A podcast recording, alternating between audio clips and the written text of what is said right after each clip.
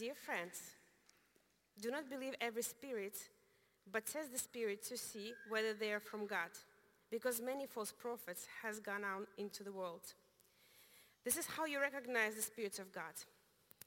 Every spirit that acknowledges that Jesus Christ has come into flesh from God, but every spirit that does not acknowledge Jesus is not from God. This is the spirit of Antichrist, which have you heard is coming and even now is already in the world. You, dear children, are from God and have overcome them, because the one who, who is in you is greater than the one who is in the world. They are from the world and therefore speak from the viewpoint of the world. But the world, and the world listens to them. We are from God, and whoever knows God listens to us. But whoever is not from God does not listen to us. This is how we recognize the spirit of truth and spirit of falsehood. Dear friends, let us love one another, for love comes from God. Everyone who loves has been born from God and knows God. Whoever does not love does not know God, because God is love. This is how God showed his love among us. He sent his one and only Son into the world that we might live through him. This is love. Not that we loved God, but he loved us and sent his Son for an atoning sacrifice for our sins. Dear friends, since God so loved us, we also ought to love one another. No one has ever seen God, but if we love one another, God lives in us, and his love is made, us, uh, made complete in us. This is how we know that we live in him and he is in us. He has given us his spirit. And we have seen and testify that Father has sent his Son to be Savior of the world. If anyone acknowledges that Jesus is the Son of God, God lives in them and they in God. And so we know and rely on the God's love, uh, on the love God has for us. God is love. Whoever lives in love lives in God and God in them. This is how love is made complete through us. And so we have confidence on the day of judgment. This world, in this world, we are like Jesus. There is no fear in love, but perfect love drives out fear because fear has to do with punishment. The one who fears is not made perfect in love. We love because he first loved us. Whoever claims to love God yet hates his brother or sister is a liar. For whoever does not love their sisters and brothers who have they, uh, they seen cannot love God whom they have not seen. And he has given us this command. Everyone who loves God must love their brother and sister. This is the word of God for the people of God. Thanks be to God.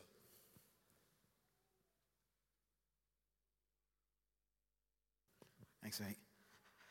How's everyone doing? Good? You're going to do me a favor. You're going to turn to your neighbor. You're going to ask them, how are you doing? Yeah? You're just going to say, how are you doing? Right?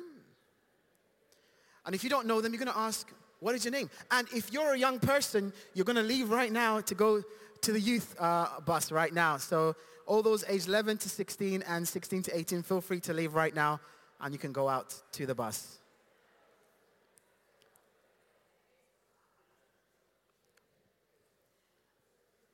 And hopefully you have said hi to somebody you did not come with.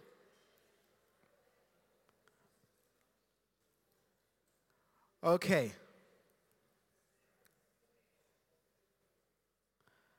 So excited to have the privilege of doing the talk today. I'm, I'm always excited about what it is God has for us.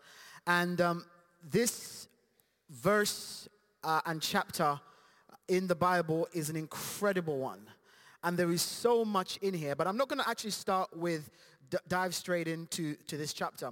I actually want us to go to Matthew chapter 24. And um, we're going to read from verses 3 to 4. Matthew chapter 24 and verses 3 to 4. Now, uh, this in theology is called the, the Olivet Discourse. And this is when um, Jesus is asked by his disciples, what shall it be at the end of the age when things are being wrapped up? And so Jesus here is speaking. He says, um, as Jesus was sitting on the Mount of Olives, the disciples came to him privately. He says, tell us, they said, when will this happen? And what will be the sign of your coming and the end of the age? So the topic is, when Jesus are you going to come again? Because Jesus comes in two comings. The first coming has already happened, and there's one more coming to come. And so the disciples want to know, when are you going to come again? What are going to be the signs of the end of the age? Um, verses 4, Jesus answered, watch out that no one deceives you. So as soon as we're talking about the end of age, the first thing Jesus says is watch out that no one deceives you. Watch. Be alert. Don't go to sleep on this one. Why? Because in the last days, there will be deception. And so Jesus says, guys, watch out that no one deceives you. Then we're going to jump to verses 24 of the same chapter. He says, for false messiahs and false prophets will appear and perform great signs and wonders to deceive, if possible, even the elect. Now, I don't know about you, but when I read stuff like this in the Bible, I just have to be like, hold on, pause for a second, right? He says that if possible, the elect. Now, it, this is a long debate um, theologically of who exactly is the elect. But let's just, for, for, for the sake of this talk, just say the elect are those who are chosen by God to be his, divinely his. And he says that in the last days, there's going to be such prevalent deception that if possible, even those who are chosen to be his, set apart to be his, might be deceived by such deception. So Jesus is not talking about a simple lie that you can simply wake up and say, no, that's a blatant lie. We're talking about a well-crafted deception. Now, I don't know if you're like me, but when I read stuff like this, I'm like, Jesus, like, if it's possible for the, even the elect to possibly be deceived, then how can I ensure that I'm not deceived? Is everybody with me? And I submit to you that as this was being spoken, there was a young man who was taking note. Around the ages of around 20 years old. This man was John. The same man who writes John, first letters of John, chapter 4, 60 years later at the age of 80. And he starts John chapter 4. Dear friends, do not believe every spirit, but test the spirits to see whether they are f- from God. Because many false prophets have gone out into the world. Does anybody see the similarities? I submit to you that John First John chapter 4 is actually answering how to withstand deception.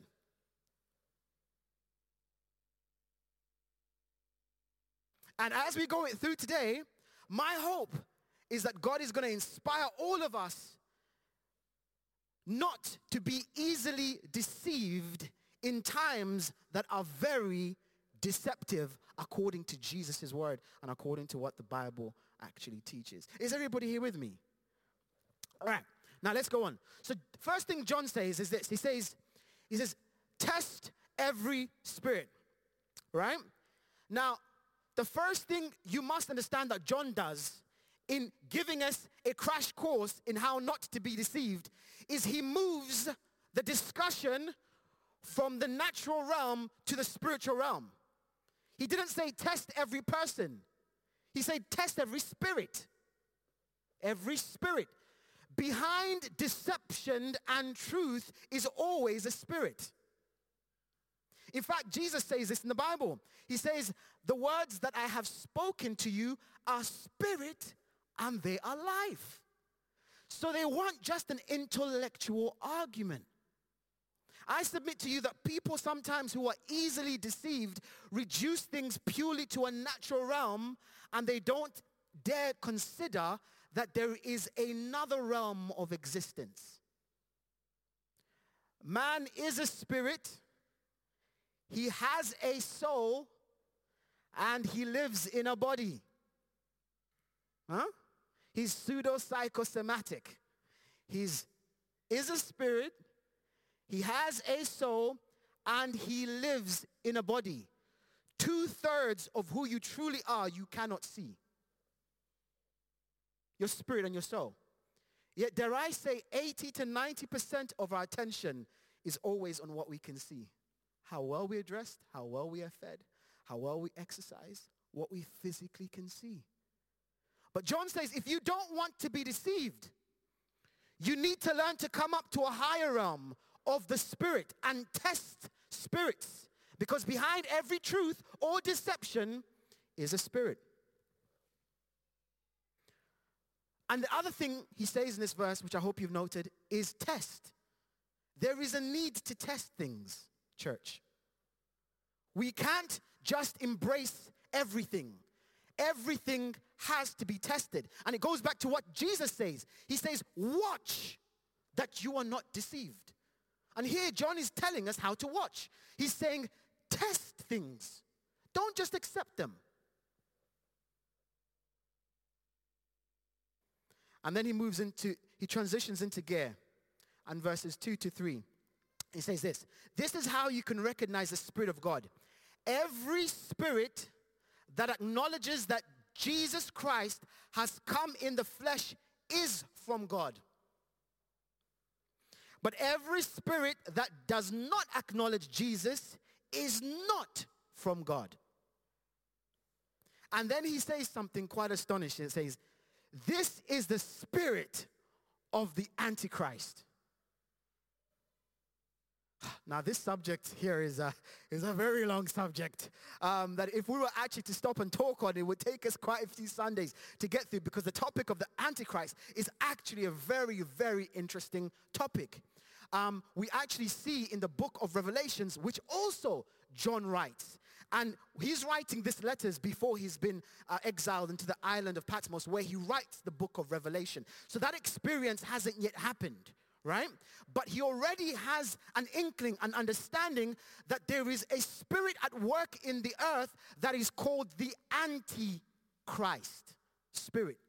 And he says, every spirit that is of deception and is false has in at its root this spirit called the Antichrist. So for me, I have to ask the question, what is the Antichrist spirit? Because if every deception at its root comes from this spirit, I gotta know what it is if I don't want to be deceived. Everybody with me? Anybody else want to know what it is, right? Now, anti, every single time you say anti in English, anti-bullying, you mean I'm against bullying, right? So when we say anti-Christ, we mean against Christ.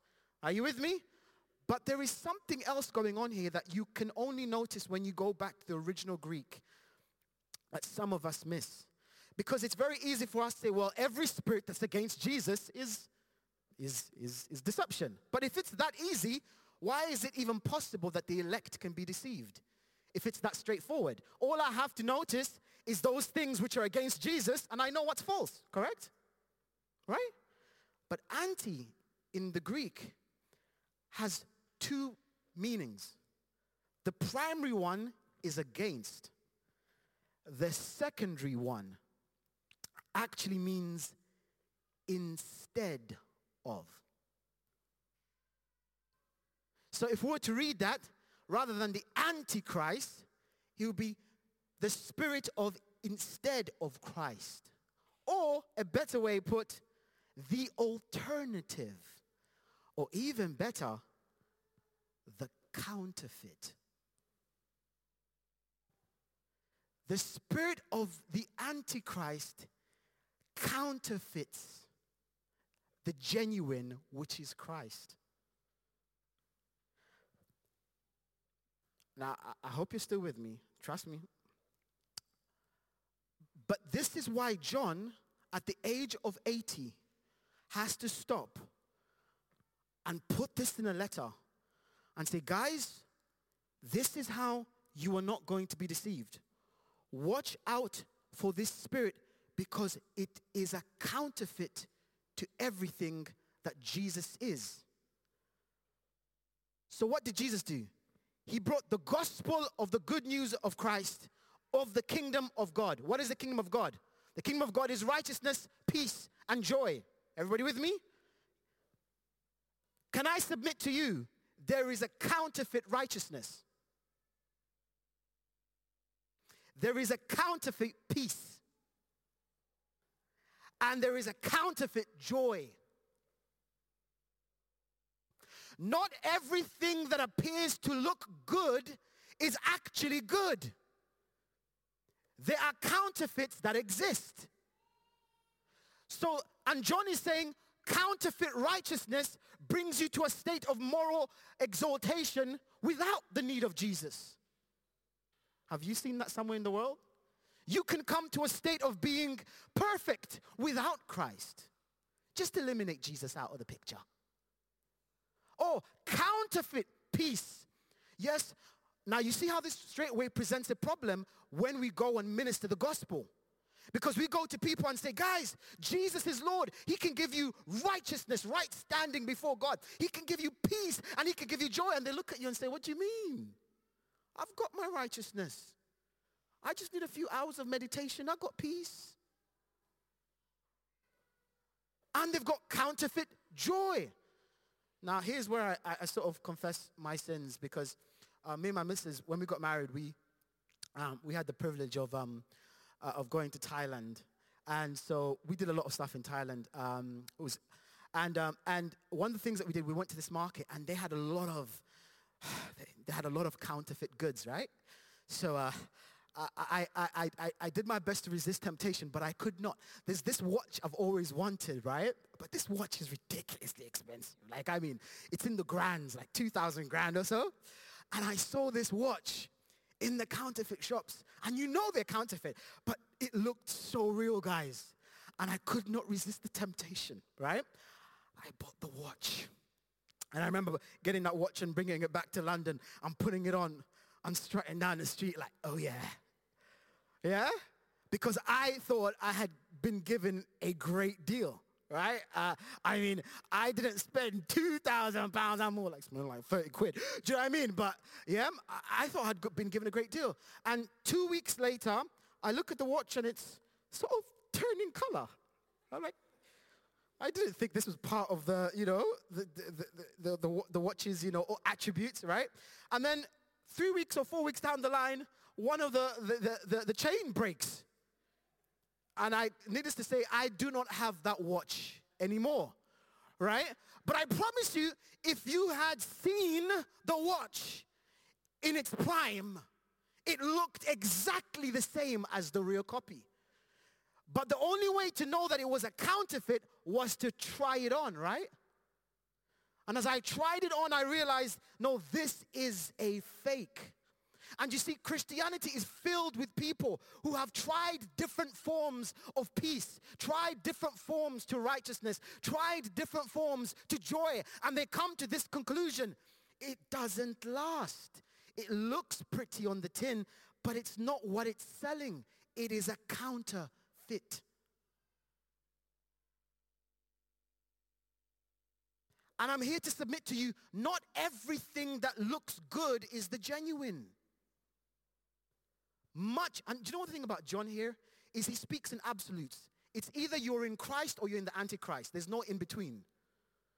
And this is one of the challenges of Scripture. He's, he speaks in absolutes. It's like you're either in this or in that. There is no in between. Can I say something here? There's many things I could say right now that would ruffle a lot of feathers. Because I could say a lot of things that a lot of Christians believe are godly and actually they're not. And I'm not going to mention them because I still want to be your friend. Right? but what I am going to do is give you an example. Yeah? We're in a season where there's a lot of justice movements in the earth right now. trying to bring justice and justice causes to things that have been done wrong in the past. But can I tell you something? Not every justice movement is of God. But you're going to say to me, but I thought, Andrew, God is a God of justice. Yes, he is. But is it counterfeit justice or is it godly justice? You can't just get behind every wind of justice. And you're going to say to me, but Andrew, then if, if it's not purely a subject matter, how then can I know what is of God and what is of the Antichrist? How can I know the counterfeit? This is what I've learned about justice. Counterfeit justice always inspires bitterness and hatred in those who are pursuing it.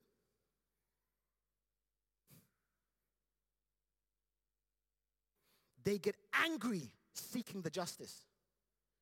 Godly justice always inspires mercy and forgiveness in those who pursue it. Is everybody hearing me? Hmm? So counterfeit justice is actually revenge masquerading as justice. Because it becomes the very thing it's trying to eradicate. So I want justice because there's bullies in the world. So I will become a bully to eliminate the bullies. Counterfeit. That's revenge masquerading as justice. It's not godly justice. And you see, and I'll just bring this home. This is why I'll give you an example of movement of justice that happened in the earth that was godly. Martin Luther King, the civil rights movement. Martin Luther King galvanized the community to seek for justice, but without sowing the seed of bitterness in those who were seeking that justice. Martin Luther King said, let us forgive those who have hurt us and let us build a future of hope together. He sought for justice without the root of bitterness or vengeance. That is genuine justice, godly justice. Watch out for the counterfeits. Are you still my friend? Yeah? That's just one example.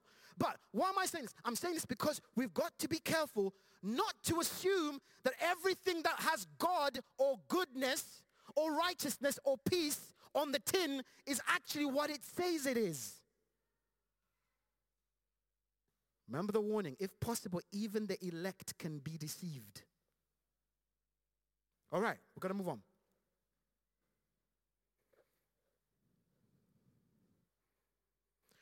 And then it seems all of a sudden as if John had something to eat. He decides to take this chapter and decides, I'm just going to start talking about the love of God now. and it's like, whoa, whoa, whoa, whoa, whoa. How is it we started this chapter with how not to be deceived? Many false prophets have gone out. And all of a sudden, we are discussing the love of God. Like, this is confusing. Like, John, this is not coherent it, it, it seems disjointed. Are you just fitting this in because you're running out of time? Like, what's going on here? But actually, they are very linked.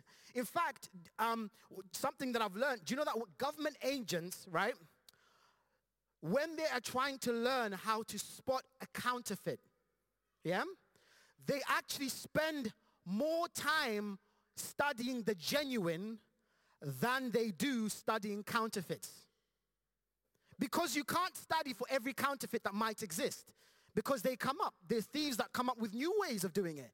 So what they focus their attention on is can I focus on the genuine, consume myself with the genuine, so when a counterfeit comes, I will just recognize it. And you see, this is what John does in the chapter. He says, I am talking about how to withstand deception, but he says, I am going to make you focus on the one thing that cannot be counterfeited. And that is the love of God. And just in case you're thinking that John chapter 4 is not in tracking with Matthew chapter 24. Jesus actually said in Matthew chapter 24, the, the chapter we started with, he actually says, in the last days, the love of many will grow cold. So John is tracking with Jesus, literally Matthew chapter 24. He's looking at all the issues. He's had time to grow up and to see all of this out play. And he's distilling all these truths. And he realizes what Jesus was saying, that the answer not to be deceived was to make sure that you remain in love. Because love is the one thing that cannot be counterfeited by the enemy. The enemy cannot counterfeit love. And so John begins a discussion of love. And can I just say this? Like, John says some ridiculously, ridiculous stuff in a good way. In that he makes statements that you sit there and you say, like, how in the world did you come up with this? And this could only have come from somebody who got the opportunity not only to walk with the Lord, but after many years of the Lord being away from him and many years of raising up the new church, he had the opportunity to distill these truths. And he says some incredible things. I want us to look at some of them. He says in John chapter 4 and verses 7 to 8, he says this. He says, Dear friends, let us love one another, for love comes from God. Everyone who loves has been born of God and knows God. He says, whoever does not love does not know God. And listen to the statement. Like, he just drops this and just moves on and leaves us to deal with the ramifications. He says, God is love. Now, it sounds pretty. Do you know what John has just did? John has just described the undescribable. Do you think you can articulate God? Do you think you can sum God up? Do you even have the words? If you would try, you would spend an eternity. The Bible teaches that every other second there's angels who've been there for eternities since eternity, shouting holy because they see something new in God and they can't believe it. Like, holy, oh, did you see that? Angel Michael, holy, oh my gosh, I've never seen that. How long we been at this book? Since, I don't know, a couple of ages, but holy, oh my gosh. Because God is indescribable. He's consistently, something in him is consistently new because he's a creator. And John manages to describe him with one phrase. God is love. God does not give love. He does not have love. God is love. In fact, when you look it up in the English dictionary and you try to look up the word love, it should simply say God. God is love.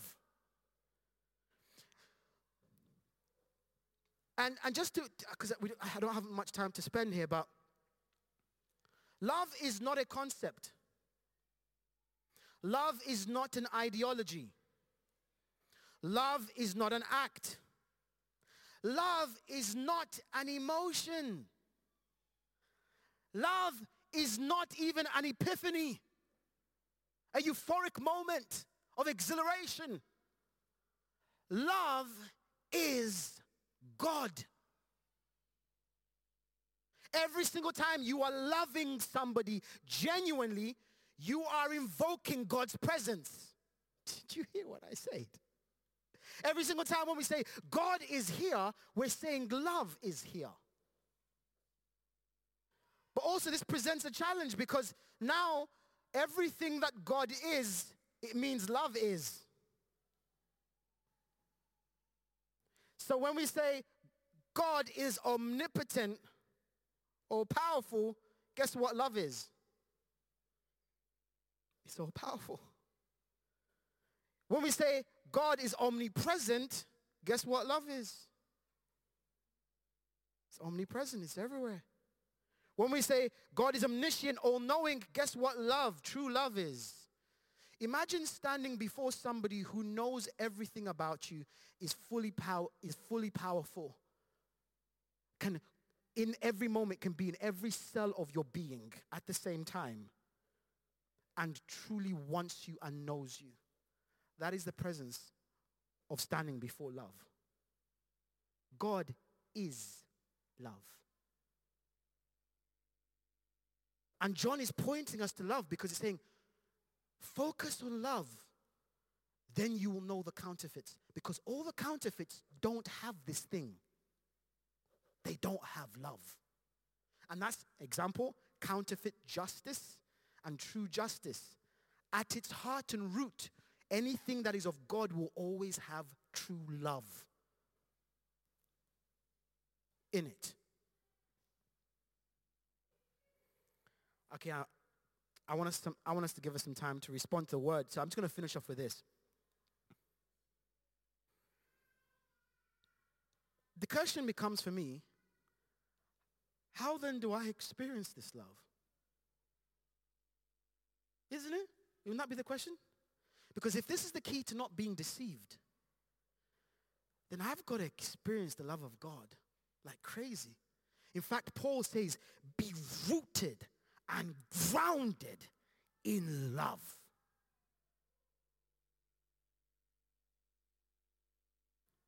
John says something passingly in verses 9 to 10. He says this. He says, this is how God showed his love among us.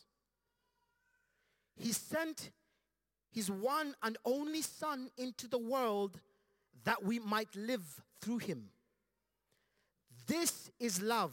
Not that we loved God, but that he loved us and sent his son as an atoning sacrifices for our sins.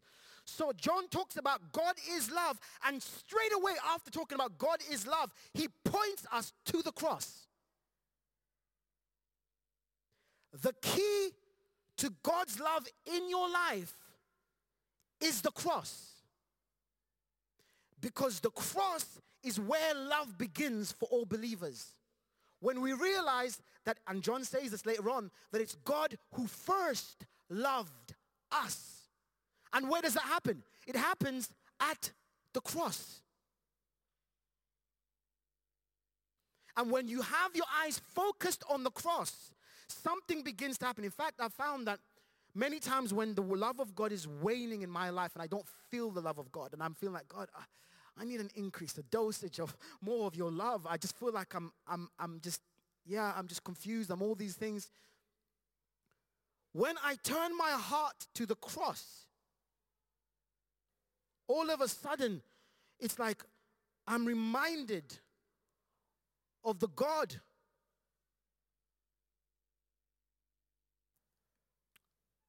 I want to say this. If you were to ask God, prove to me you love me, what's the thing you'd ask for? It's a very interesting question, isn't it? If you wanted to say to the, the one who created the universe, prove to me that you love me, what would you ask for?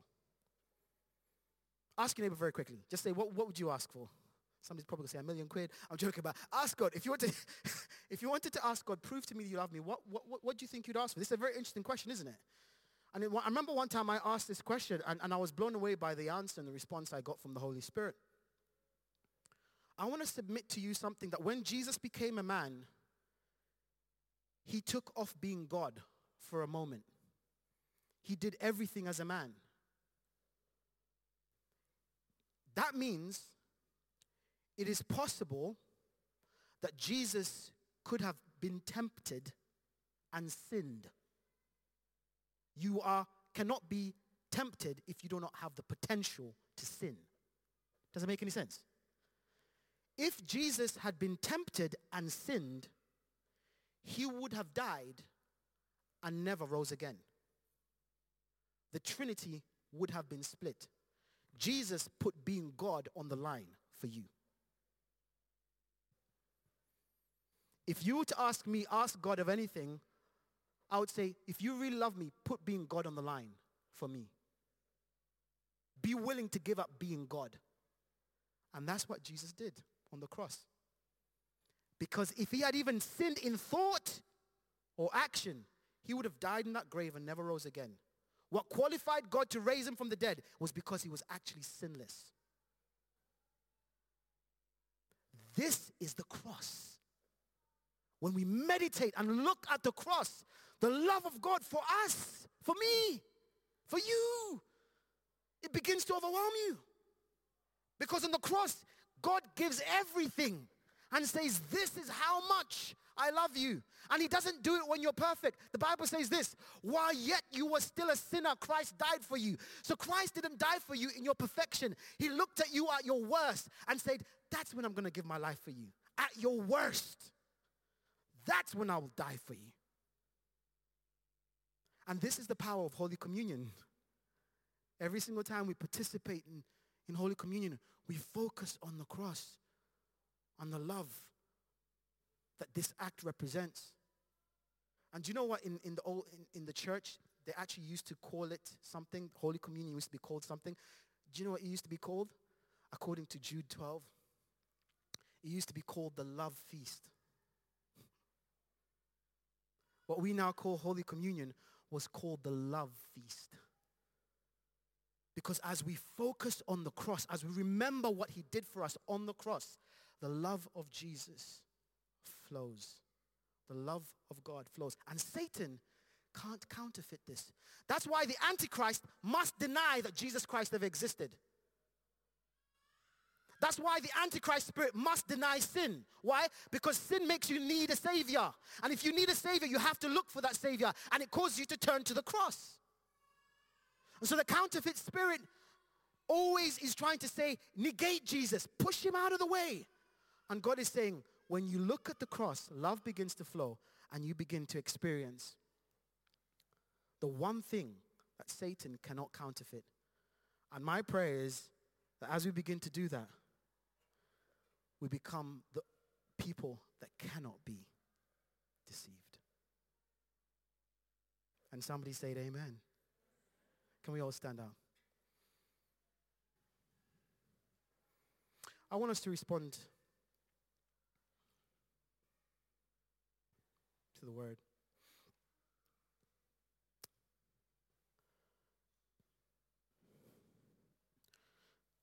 John later on says this There is no fear in love, but perfect love drives out fear. Can we just close our eyes?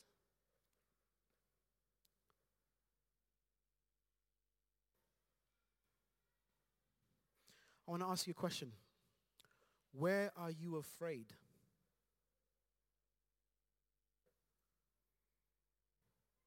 Because wherever you're afraid and you find fear, love is not there.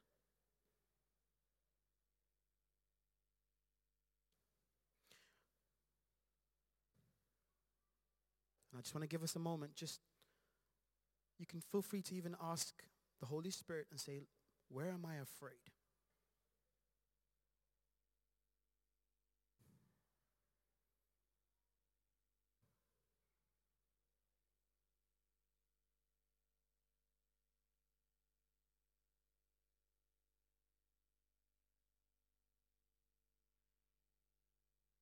And if the Holy Spirit highlights somewhere where you feel afraid,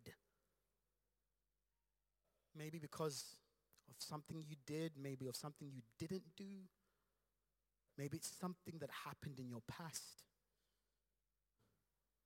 God is saying, I don't want you to be afraid. I am love.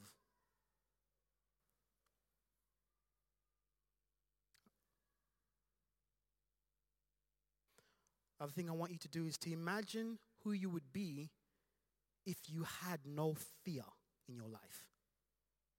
Nothing could make you afraid. You weren't afraid of death. You weren't afraid of losing your job. You weren't afraid of paying the bills.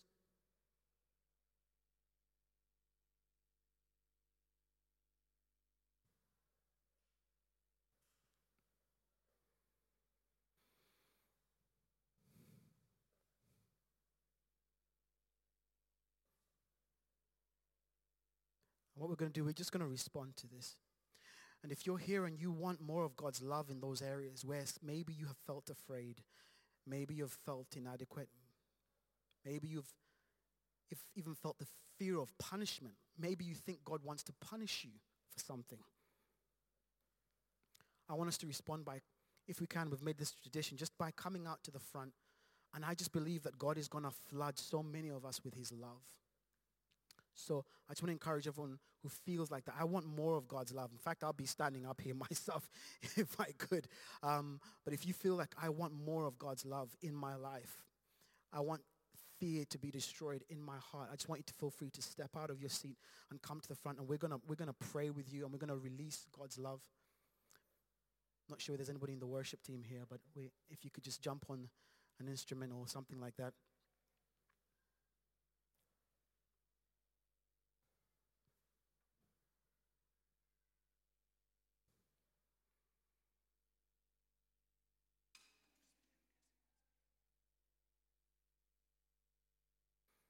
If you want more of God's love and you want to sense his love, you're just going to come out. As when you come out, just going to put your hands out in front of you. It, it, there's no magic in putting your hands out in front of you. It's just a posture of receiving. It's saying, Jesus, I'm open. I'm open for your love. I'm open for your love. I'm, I'm open to experience you.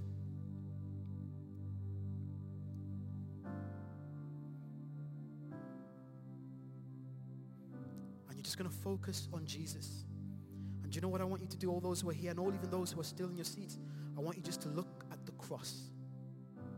Just see Jesus on the cross with the eyes of your imagination.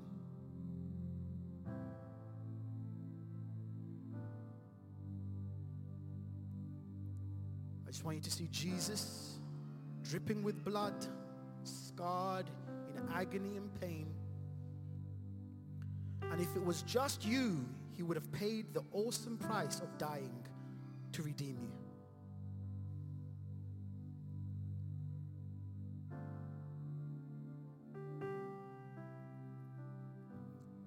And if we can have people who, if you know how to pray and as you've learned, please do come and help us pray with some of these people. I'm just gonna, just gonna release the love of God over them and just say more. Just speak the love of God.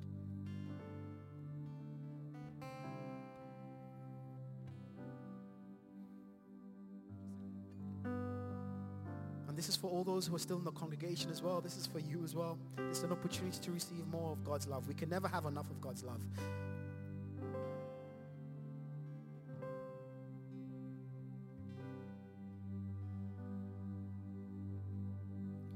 Thanks for those, thank you to those of you who are coming forward to help pray. The rest of us, we're going to sing a song,